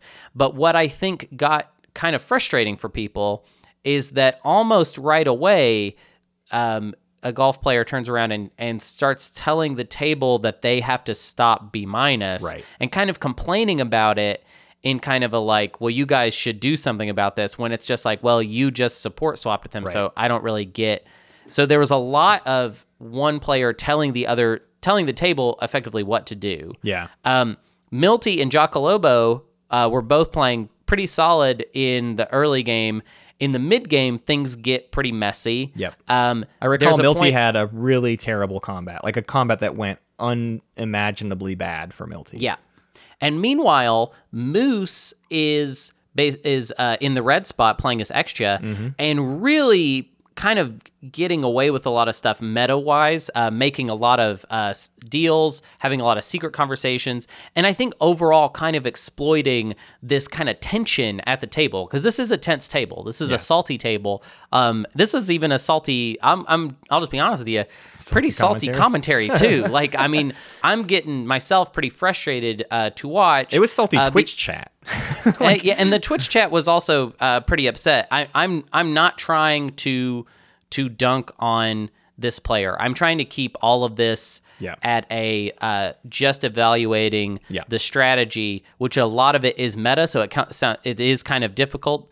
Um, there were kind of non-meta things that like, or even non-game things that attribute to this. Sure. Um, we're using a facetious uh, username for a Yep. replacement username because their actual username was uh, a- pretty offensive to people. Yep. And also there were some jokes that were that uh, like had to be edited out that uh, were like uh, pretty mm, not, quite tasteful. Uh, we are we are of course not uh, we're not really about like I don't know we're I, not, We're not here trying to stir the pot. anything. So let's Yes, let's yes. so the whole point then too is to to reinforce the idea that in the end a golf player had a situation where they could have won. yes. And it, and it's one of those things where if everybody if they it was an initiative order victory. So if the two players that could win that have stoppable wins before a golf player, if they and can some be of the stopped, wins were very stoppable. and some of them were very stoppable. But the situation was a golf player fed into this idea of like now you all have to deal with B minus, and now you still and, and like B minus was one of those players that needed to be stopped. Right? Right. And and so for that for for a golf player to continue down that line of logic when everyone else is like, you are the one that fed into this problem, why should you deserve to win out of this? You know, when, when everything else has gone down, that's where these players were coming from. And so basically, you see a situation where the players sort of say, like, mm, no, you got to find your own win. Yeah. Like you're you're on your own because you've made you you- you you've made your own bed here, and and it's but I time to- do to I I, I want to be clear. I do feel like it's kind of everything about the play style that led to that. So I think it's just kind of like I feel like if you watch game 4, if you kind of think about it, it just kind of comes down to like if you kind of if you anger the table to such an extent Mm-hmm. if you end up needing the table to all play for their own victories in order for your victory to make sense, that's probably not going to happen. I mean, we had and it and it felt justifiable. It felt like the result it felt like the end of the story of game 4 when Giacalobo and and Milty were both like you're if you're going to win this game, you're going to have to do it by yourself. You're going to have to do it of your own accord. We're not going to help you do this. Right. because Um, there was no win for them. It was absolutely one of those scenarios where if they stop B minus and they stop uh, who Lobo Moose. Moose. yeah oh that's right because Moose is the one who ends up winning of course Mm-hmm. so it, it was absolutely a situation where if they decide to stop B minus and they decide to stop Moose like a golf will win there's there there Yeah. will not be an assured way to stop him so and, and yeah, so just the, the meta worked against him. And that's not to discredit Micmac Moose's win because Micmac Moose's was pretty solid. If anything, B minuses was the easiest one to actually stop in this situation. It was it, it was as simple as like Milty needed to attack B minus, right? Um, Right. And and they both just decided not to. But but Micmac Moose's um, path to victory in this round was no small feat. It was, and that's I think even more so why people were like, I'm not going to throw my entire game trying to dig into a well fortified Xxcha pie slice.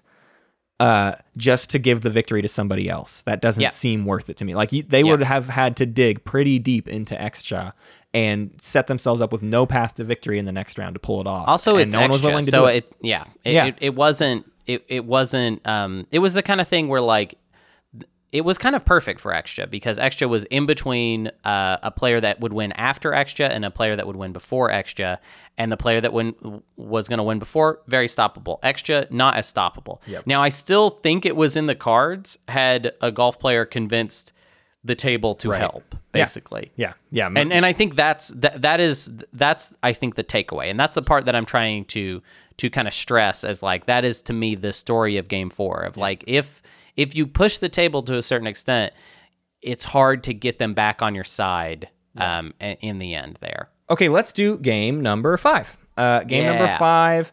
So in this one, we saw a victory out of John, which is the big, uh, the big. I don't know what do we call it? Not relief, but like the big question going into this game was.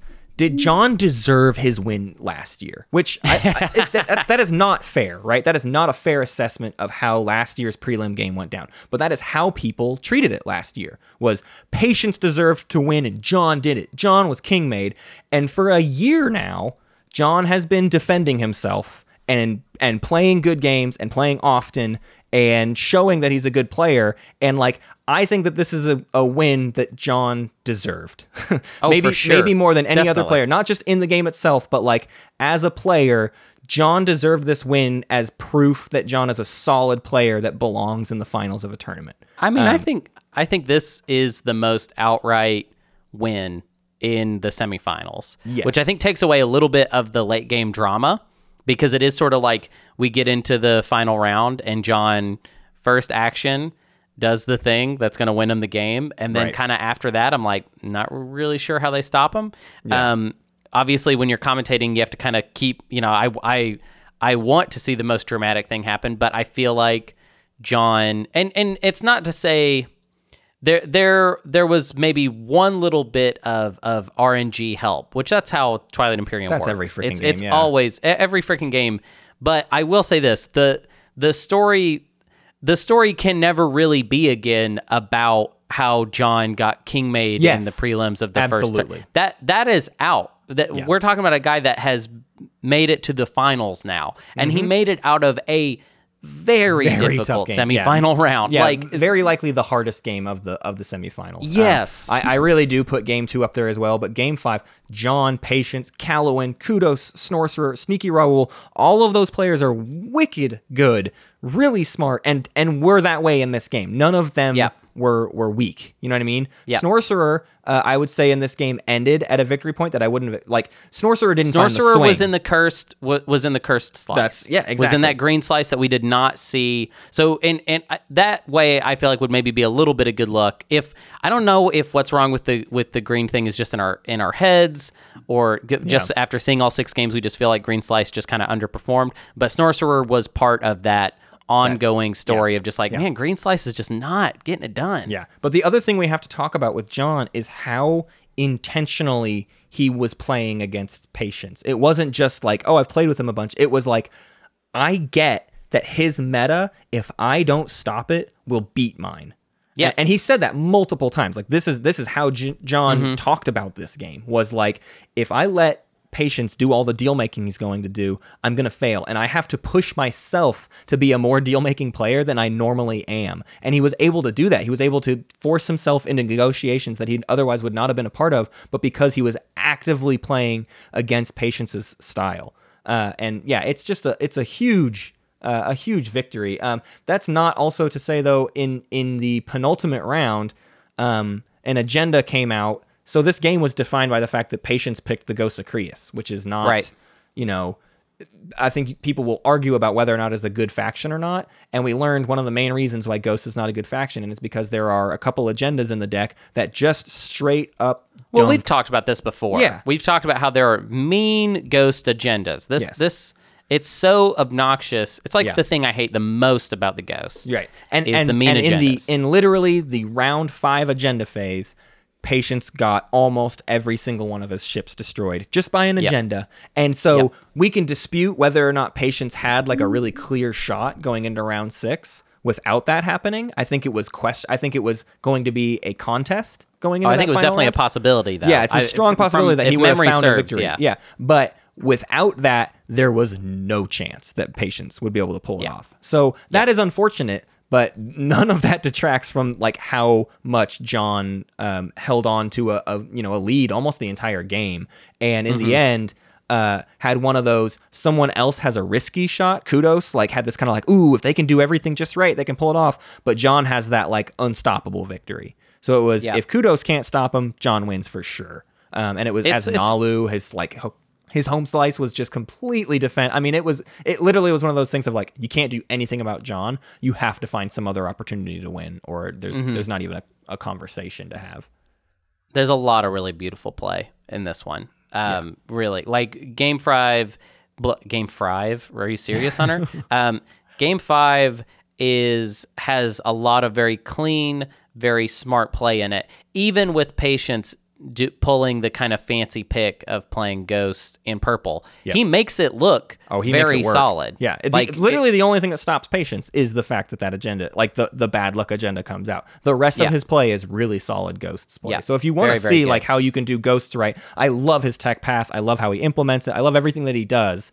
He just gets. You know, he gets he gets screwed over by the by the agenda. And again, Mm-hmm. And also, John, doesn't mean John he had a clear Naalu, path. like, there's no way. John with Naalu, like, th- that was the second that came out, I was like, Yeah. oh, this is going to be rough. And, is- and I mean, yeah. we've talked about how Naalu, we, we feel like the map for the semifinals was set up in such a way to where Naalu is not as viable. Yeah. However, John got to play Naalu in with a blue skip, which is kind kind of the Kind of thing that makes choice. it much more viable. Yeah. Viable. Blah. Yeah.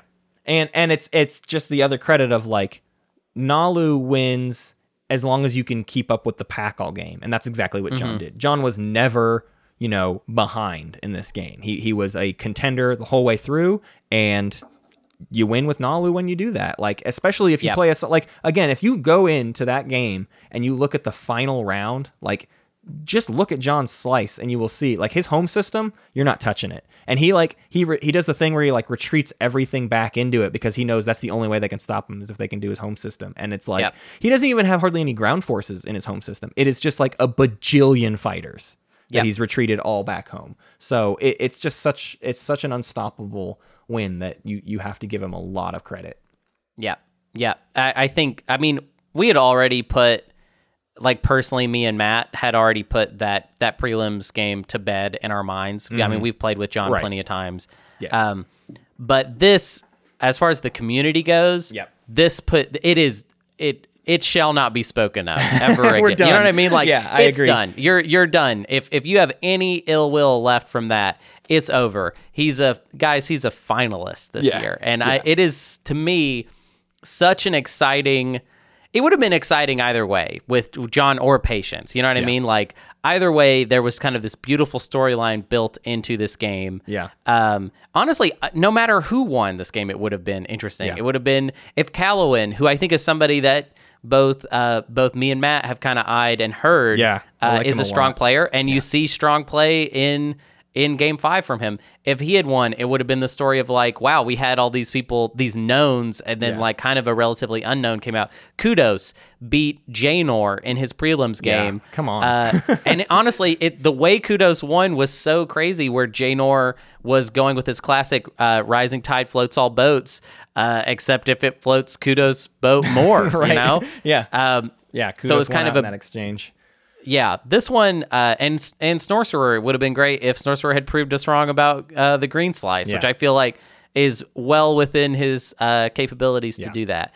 Um, ju- and Sneaky Raoul does stuff in this game that Mm-hmm. it's it doesn't even make sense to us to where we're not even sure we're not sure if it's good we're not sure if it's bad. Um, it's so funny that his name is sneaky raoul and then he does so stuff where we're like i do not understand what sneaky raoul is doing. Uh, and yeah so this one very very good experience to watch. I would say the only the only way that it's lacking is that john just plays too solid. Yeah. and so then the final round doesn't have uh, that climax Mm-hmm. because john's just too good y'all. John is really good. Like Also worth mentioning too, this was the third player in the first name gang to make it into the finals. Yeah. We had we had enough players in every single game where everyone that could have been in the finals could have been using their name as the uh, as their screen name. Um, with Luke, Brian, and John making it in. Um, we missed out on uh, Mate Nason is actually his name is Nate Mason, so he's the closest Oh, one right, from that right. game. Uh, and then uh, the in, in game six, well, Milty kind of counts, um, and then Connor in game six. Um, yeah, so there basically there there was a handful of players where we almost had an all first names or last names uh, finals, but but John was the last one to make it. in. Let's get into game six. Let's round this thing off. Uh, Ginger is another uh, errata thorn in my side. Uh, uh, and, and in the Two Dune- of 'em and- in the finals. Yeah, exactly. In in the Dune episodes, the opposite. Ginger saved our Dune, like between Ginger and uh, Corbeck Jane. Jane. You know that they practically wrote the the Dune episodes. So we have to give. We already knew going into this that Ginger was not only like a smart TI player, but like a smart player overall. Like just a good, Yeah. smart person. So uh, Magi was certainly worried about him, and I guess it's yeah, Ma- well, and now. Magi was doing a really funny thing in the weeks leading up to it, where, uh, okay, first off, there is some theorizing in the community that Magi was intentionally throwing practice games leading up to the semifinals, uh, because Magi kept playing with Ginger in practice games, and then would lose to Ginger. And then talk a lot about how, guys, I don't know, Ginger looks like the because Magi knows that the target is on his back going into Oh, this that's game. smart. And so there's a theory going around that Magi was throwing games so that he could point the target at somebody else and get a little bit of heat off his back, Mm-hmm. which was definitely a running theme in this game was people pointing at Ginger and Ginger kind of being like, "Why am I the one with all this meta heat? Like Magi's here. I'm not even like even us in the in the commentary were freaking out because he got a single research agreement. We acted like he got research agreement like 12 times when all that happened was he got research agreement to get Dreadnought 2 like round 1 or 2, which I still think that's a big deal. Like giving away Dreadnought 2 to Barony really early. giving Barony is, any extra tech is like yeah, it's kind of it's a nightmare. not it's not needed. Um, so like that definitely was a huge advantage. But this game is definitely defined by the fact that like Ginger plays his own game. Um, if I were to compare him to like Luke M, I said earlier, Luke M kind of controls the table and like makes all this stuff work out. Ginger Ginger does that same thing, except for all for his own stuff. Like during other people's turns, Ginger is like talking about things from his own perspective and how like what he's going to do and mm-hmm. how he's going to pull stuff off. And other people like you hear some salt in this game from what was it Connor that was kind of like, "Hey, Ginger, stop. It's my it's not your turn. It's not Right, like right. people had to kind of get Well, Ginger to- someone- to, calm I mean, down." I would be remiss to not mention that during the course of this game on Twitch, someone bought and built a website called Is It Ginger's Turn dot info. It is the greatest meme that has ever come out of this podcast. It's pretty hilarious. so it's just a website you can go to. It tells you whether it's Ginger's turn or not, just in case, because it can be confusing to watch it because Ginger talks during other people's turns all the time. Right. So well, and, and uh, here's what's here's what's nice about this is Ginger is a perfect heel going into the finals, and I use that in exactly the way that term is meant, which is like in wrestling, you've got the bad guys, but like because wrestling is all scripted, you know, it's all it's all set up and it's just supposed Just to be like- part of the just show. like our tournament. our tournament is all set up, it's all fake, and Ginger is there to be the player that players will maybe root against in the finals. Mm-hmm. And it's not just like they're rooting against him because he's good. You know what I mean? Like He is good. It's you don't root against him just because he's like around. It's like ah, Ginger might win, and he does it by like really controlling the meta and doing all these things that like freak us out. And like he's trying to break the meta, and all, you know, there's just so much going on that like you can't help but like hope he fails. you know what I mean? Like you want you want to see his wild gambits not work out because he talks a really big game about them. Anytime he's in the Discord, it's him like basically making really really uh, objective stances about things it's like oh this is good and this is bad and you can't help but be like mm, i just i think you're wrong and i need you to be proven wrong but you're doing really well and now i don't know that we're going to be able to prove you wrong like he's just a solid player that like gets under people's skin in an incredibly satisfying way Yeah, yeah. I, w- I would say that it's it's it's funny. Um, it it makes me laugh. Um, it I I I think it will uh, definitely enhance uh, the finals to to have have a player like him. Um, he also just like, I mean, the stuff he pulls off in this game is uh is pretty wild. Yeah. Uh, he gets light wave like way too early, and then like other people get light wave too. Like this game, yeah there were I think, three like, people three with light wave deflector in that game too is- many people have light wave in this game. this game just like kind of goes nuts. Magi very early on calls out that he doesn't have a shot because of tech. Mm-hmm. Um, and like I think to a certain extent is that's sort of right on the money. Yeah. Um, Voltron is playing as Jol-Nar in this game, and Research Agreement gets traded So to some people, but not others. Yeah. Um, there, there is a lot of my least favorite thing in the world, which is the E-Res Yeah. siphons money printing thing. Which this is not the only game that, where right? that happens. Yeah, yeah. Uh, Ma- yeah, Magi Magi basically stays in the game due to the E-Res money printing. Mm-hmm. Uh, I would say Magi's style in this game is very fun to watch because this is uh, Magi the friendly calculator. Yeah. Um, not, it's not so much about punching in this one. It's very Well, and he wanted. about. I think that was intentional. I think this is still credit to how good Magi is. I think Magi knew Ginger would be the heel. So Yes. I think in Magi's head, if he if he maintains good relationships with everyone, he might be able to find himself into some better situations. Which he, I mean, if- in a couple ways, he did. I mean, he definitely got points he didn't deserve. Uh, and I, I say that, and he kind of knows it. I mean, it's like he, he got handed some trade goods that I think all of the players at the table were sort of like, you should not have been able to get those. Um, I know, and it, and it's hard uh, to be when talking about Magi. It's hard to be uh, objective because even now, you even just saying that it's kind of just taking me back to me thinking about while I was watching this game. I felt like Magi's plan was genius. Like it was right. and I think the only thing that really undid it was just not being able to get into the the kind of tech Yeah. um, cabal that was happening, uh, kind of between Boltron and and Dead Bob. My my uh, favorite thing about Magi is he's one of the few players who develops strategies in secret and very Yes. like very that's why people are like I think Magi's throwing practice games on purpose because that's the kind of thing that Magi would do. He he Mm-hmm. he builds these maps. I'm actually like talking to him right now in a direct message about a, a prelim uh, like a, a, a version of the finals map and he sent me this most the most ridiculous looking breakdown of like how he evaluates a map and like all this stuff that Magi does in the ba- in the background. Obviously there are other pa- players that prep, but you see lots of discussion and players openly talking about the games with each other. Magi is one of those players that like he's playing for keeps every time he plays and and he's done a lot of legwork um, away from the table uh, to to to decide how he's gonna play out every conceivable event It was a good plan. I'm sorry, it's, I can't get off of that. Yeah. it was it was a good plan to win this game. It was it was you can just even in us talking about it, it was a good plan. Make put the pressure on Ginger.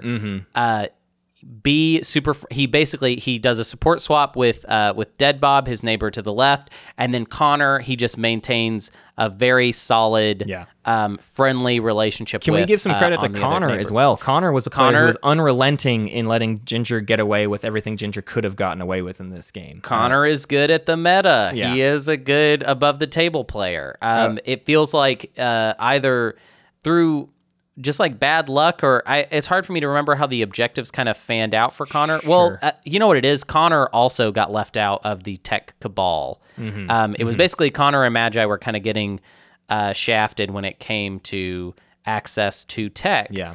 Um, and they they called this out kind of as they were playing. Um, and I think that really was what hurt Connor. But um, style wise, it's it's always it's kind of weird whenever you're watching a game and you're like, oh, this I think this player is really good, but it's not like they're getting like a whole lot of points. It's more just like you can tell their philosophy about the game Right. is kind of shining through, and that's how I feel Yeah. um, about Connor. Uh, we got to give Um, Dead Bob some huge credit. I mean, Dead Bob was the one Dead in the Bob final round that was actually going to win. It's just that Yeah. Ginger was able to to sneak a really clever. And let's talk about Ginger's game-winning play because it's actually Oh my god, his his final round play is so crazy. it's yeah. it's way more brilliant than like we're even able to process like in the commentary and during the stream because Ginger was holding on to uh bombard uh, make an example of their world the secret objective to bombard. And he actually had an opportunity in round five to score it. And contrary to like my line of thinking and this again goes goes in ginger's favor of he thinks of new ways to do a thing and it works out for him in this game uh, he could have done the bombardment in round five but that would have put him in a situation where he would have won in round five, but he would have had to find a way to hold on to the public objectives he was going to score in the status phase. And if the players were able to see him score the bombard secret objective, they could have easily counted out that, hey, he's going to get to 10 this round. We have to stop him. So instead, Ginger opts to not do the secret objective so that in the next round, first action of round six, Ginger wins because he takes like something like seven bombardment to a planet with only one ground force on it. Like Yeah, he absolutely crushed. There was no way he wasn't going to win that bombardment. Um, but he kept the heat off of himself, even though he had an opportunity to score that action phase secret. Something that I would normally be like, why would you ignore doing that? That is so crazy. And not only that, the players thought he had that secret objective, and by passing on an opportunity to do it, it made people f- not even think he had it anymore. Like people just ignored that he might have it, and that's what made him not uh, target in that final round. Everyone was focused on Soul. Even he, he was really, really like overly talking up all the stuff they needed to do against Soul very clearly, so that he could just on his first turn, no one be paying attention to what he was going to do. It's, it's like he's core. He's leading the table talk and how to stop Soul. Yeah. knowing the whole time that on the first action of his turn, He's he's, not gonna do going to win the game. Yeah. it's it's yeah, it's Ginger's style, and and I think this is part of what can be kind of frustrating to play against him. Mm-hmm. Um, is that Ginger's style is to kind of. It's like a it's like a filibuster. Yes, It's like absolutely. Ginger's kind of always putting out. He's always talking. He's always he's always putting out ideas, and it. I think it kind of you you resist it a lot. Like a lot of the players were trying to resist it, but like in the end, they did kind of they believed him Yeah. in the end. I mean, I don't I don't know that that Magi did. Right. Um, Magi uh to kind of like uh, contrast this style of play. Magi is so much more about etiquette Mm-hmm. um, and about like he doesn't do secret conversations. Um, he types on other players. Uh, he he sends uh, open messages Yeah. on other players' turns and stuff like that. But I do feel like Ginger kind of I don't know. It it really likening it likening it to a heel in wrestling is a good example because a lot of the things that Ginger is doing etiquette wise is kind of questionable. Yeah. But strategy wise really paid off. It's really like Ginger's kind of a dark arts type guy, Right. you know? Absolutely. He's doing the stuff that like you're not supposed to be okay with. and he's but he's but he's winning with it. Like it's it is something that even we like brush up against. I mean, we've played games with him in the past where like we were annoyed with Ginger in the end, right? Like we and and I remember specifically a game where you yelled at Ginger, you said stop talking. You talk too much is what you yelled to him. you talk way too much and you like in the final round quit letting him talk. Uh, and and like that's what happens to Ginger. Like if we see Ginger's plan backfire in the finals, it will be because of those things. He either Right. gets the better end of it because he he just keeps pushing and keeps pushing and finds the points, or he'll have the a golf player scenario, which not suggesting they're even quite on the same level there Mm-hmm. No, with they're the not. meta against them, but that's what will backfire in Ginger on Ginger is is it won't be his play that lets him down. It'll be the meta. He's also funny. It's He's funny. it's like it's it's it's funny to it's funny to watch him play. Um, and I think I mean what? So so these these are our six. Yep. And I'm just I'm so pleased. And we're going to learn even more about them next week when we talk to them and get their Mm-hmm. side of the story. This has been a lot of us making value judgments on them, but I'm incredibly curious. Yeah, we're to gonna hear- have gin- we're gonna have Ginger on the show next week after we've kind of said like kind of annoying, you know. Yeah. So we'll yeah we'll we'll we'll see how that plays out. That'll be fun. Yeah. I just wanted to say with with everything we've talked about as far as um, these players and these people, we we are fiercely dedicated to. Um, evaluating them uh, strategically, Yeah. and even when we talk about Ginger here, this is more about the game and how it impacts the game, and that's that's that's what we care about. Um, it also makes people laugh. It, it makes people, you know, there's like shade thrown. There are people making websites about whether it's Ginger's turn or not. But at the end of the day, what it really comes down to is how does this impact the game? Yeah. Um, and Well, and this this is just the only board game that the this kind of stuff can happen in to this degree. Like Yeah, the yeah. fact that like the way you talk impacts your chances of success. I mean, it's pretty Yeah. wild that we are that we are in this position. Hashtag Magi had a, a good plan. Hashtag Magi had a good plan. It was a You good still plan. Still have the foam okay? finger I'm on. just stuck. You have it. to get I a new foam finger. You No, no, I refuse. I refuse. That that is that. Uh, you know, I might have to hang my foam finger up for for a little Mm-hmm. while, but uh, no, it's not. It's it's not. It's not going anywhere. it's still in its I'm shrine. Yeah, it's it's still there. It's still there. Well, I want to thank all of our patrons uh, for making the tournament possible so far. Uh, for everyone who was involved in the tournament, all 216 players that got us to this point. There are now only six left, and uh, I can't wait to see where we get uh, on Saturday, April 18th at 1700 UTC. Let's do some quick rundown stuff, Hunter. We've got we've got some votes coming up here. Oh yeah, so we have uh, so Galactic Council. Listen up. Um, I just posted this. This is a first round uh, uh, poll for the May Galactic Council episode, which will be on uh, May fifth. Um, here are your choices. Um, we've got experimental tech paths uh, returning from uh, what was the most recent Galactic Council poll, um, which is uh, if you need another rundown on that one, it's basically like me and Matt are gonna just kind of make up like goofy new experimental tech paths. Um, I tested one in a game a little while ago, which was like yin, red, and yellow, which will be fun. Um, Another one of the choices is Necro versus Jol-Nar. This is one we've been talking about for a while. Um, it'll be very similar to our versus uh, series. Um, this is the one I'm most excited about. Your third choice is Kingmaking Roundtable Part Two, um, where me and Matt sit down with uh, some guests. Um, don't know who those guests would be, but we'll just we'll figure out uh, whose perspectives uh, we want to showcase, and we just talk about kingmaking again. It's been a while since we've had a conversation about it. We've seen different plays happen, and we've we've drastically had to reevaluate like where do we draw the line? What actually Mm-hmm. is? Yeah, there's just a lot that we could talk about. That it's it's a topic worth revisiting.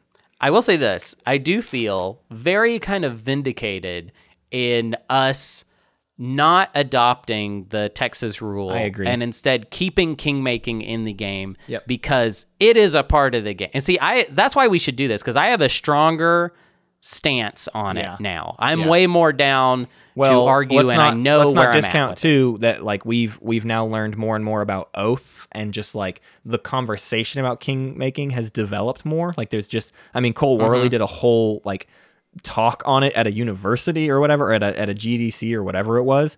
Um, so like th- there's just more informing how we can talk about that now. Anyways, we're not having that episode right now. You have to vote Yeah. on that episode. Dang it. Right, right, right. um, the next one is a finals map analysis. Um, this is one we're throwing out there for people that, you know, if you like map analysis episodes, you're actually not going to get one for the finals, which is kind of a bummer. We just don't, we don't have time in the schedule to to do that. And also like eh whatever. Like the the finalists are going to figure it out. And plus also we want you to tune in on uh, april 18th at 17 o'clock utc uh, to see the finals. But if you want kind of an after the fact analysis um, we'd totally be down to do that. Um, and the last one this one is kind of just throwing some spaghetti at the wall. Um, we have uh, most. This actually came from Root talking about how much he doesn't like the idea of a Twilight Imperium league again. Um, I thought it might be fun to just kind of have a winding conversation of like TI League, just Right. kind of pros and cons. Like Right. if if that existed, what would it look like, and what would be bad about it? What what could be good about it? Right. Um, I don't know. We, there's that that one is very open. We've so, run and been a part of a couple tournaments now, and I, I feel like we could have a pretty informed discussion about Yes. what it would even mean to have a TI league and, and how that could even be run. Yes. Um, also, uh, Hunter Donaldson fan club uh, first round poll still has like I think a couple days on it, um, and then the top two uh, will be out. Uh, but your total choices are: um, I play uh, Twilight Imperium on the last year's uh, finals map with the last year's finals rules. That one right now is currently crushing the polls. Um, the next one is Twilight Imperium on the three player Trident map. Um, the third one is Root, um, where I play against uh, robots just by myself with the Twitch chat. Yeah. Um, which, you know what? Not getting a lot of love on the poll. I love it. Ah, I'm probably going to do that anyways at some point because I, I just love that idea. Um, r- uh, another game of Root where you just pick the map, um, what deck I play, and the faction. That one, that one is maybe the least sexy, which is I think why it's not actually getting any points because that's just like a game of Root regular. Mm-hmm. right. Um, and then the last one is the Final Fantasy VII remake, um, which is getting a surprising amount of love um, for something that is not a board game. Um, I'm gonna play. I mean, regardless, I'm gonna play it because I was a little boy once, and now I am a little man. Um, yeah, there you go. There are your options. Get in I there. Do would like up. to thank our Weird Bears, Farganus, and TG Welch, and I want to thank our Space Kitties, Naderade, Patience is a Virtue, Umar, Polyphony Requiem, Julian R. Wise, Hippie, Peace Turtles, Rekka, and Gazkio. Uh, and obviously, keep your eye out on the YouTube for the upcoming uh, rest of the semis game, and get on the Twitch this Saturday at 1700 uh, for the moderator game, and next Saturday at 1700 for the finals of the Space Cats Peace Turtles 2020 Patreon tournament. Who do you think's gonna win, Matt? Uh, I think Luke is going to win. You think, think- Luke is gonna win? I think Duke wow, I, I can't win. believe you're just coming out. I'm like coming that. out You're with it. Like yeah. I'm just gonna now say that it. that could change next week. We got to interview these players. A lot of my opinions changed based on last year's interviews. I don't know if you remember, but last year I don't think either of us were paying attention to Vaunt at all. And then I Yep. sat down and talked with him for 20 minutes, and I was like, "I'm all Vaunt all the way. He is my Yeah, favorite I- I player do- ever. I- I I love him." that. So uh, Yeah. who knows what's going to happen once we talk? I might completely come around on Ginger after interviewing him. We'll see. but as of right now, uh, I'm a I'm a Duke Lukem boy. Um, let's see. Who do I who do I think? Um, it's hard for me not to lean. I kind of lean John. I would say. Mm-hmm. Yeah. Um, John, and honestly, Ginger too. I'm kind of leaning John and Ginger. Okay. Um, I could I could totally see. Ginger has just like raw skill. Right. and uh, a distinct meta approach. Right. And I kind of feel that way about John too, where it's just like I can kind of identify what they're doing above the table and on the table. Um, I think Ginger's game in the finals will be a lot about how people respond to what Ginger is doing Yep. above the table. Right. Um, which is maybe why I lean John because we already have a game where John does kind of an anti-meta against Yeah. a player that is specifically good. I at will. I the will also stuff. say though, of all the players at this table, um, I would categorize four of them as like very nice, deal makey, not in a crazy Yes. way players. Luke, Shorty, Mick Moose, and John are all like they're gonna play straight and and normal. Ginger's crazy, and Brian pushes as hard as he can for points. So like, Dude, yeah, don't forget about Brian either, Yeah. and Moose, and like also Shorty dark horsed his Yeah. semis game, which means why can't he dark horse Exactly. the finals game too? Yeah. So, yeah, I mean, whatever. I I, I like them all. I think I think I, I think they've all got a really good shot. Um, they're obviously all very good players. Yeah. Um, if if and, you yeah. like this tournament and you like all these players, how about you give a five star rating for who you think is going to win the tournament? Give, give don't give the podcast a rating. Go to Apple Podcasts and rate your favorite finalists and give them Oh yeah, five just like in the body, just In talk body. about. Uh, you, God, I love the idea of our iTunes reviews this just being the most confusing yeah. thing. Yeah, five stars. John is great. Um, Ginger is good.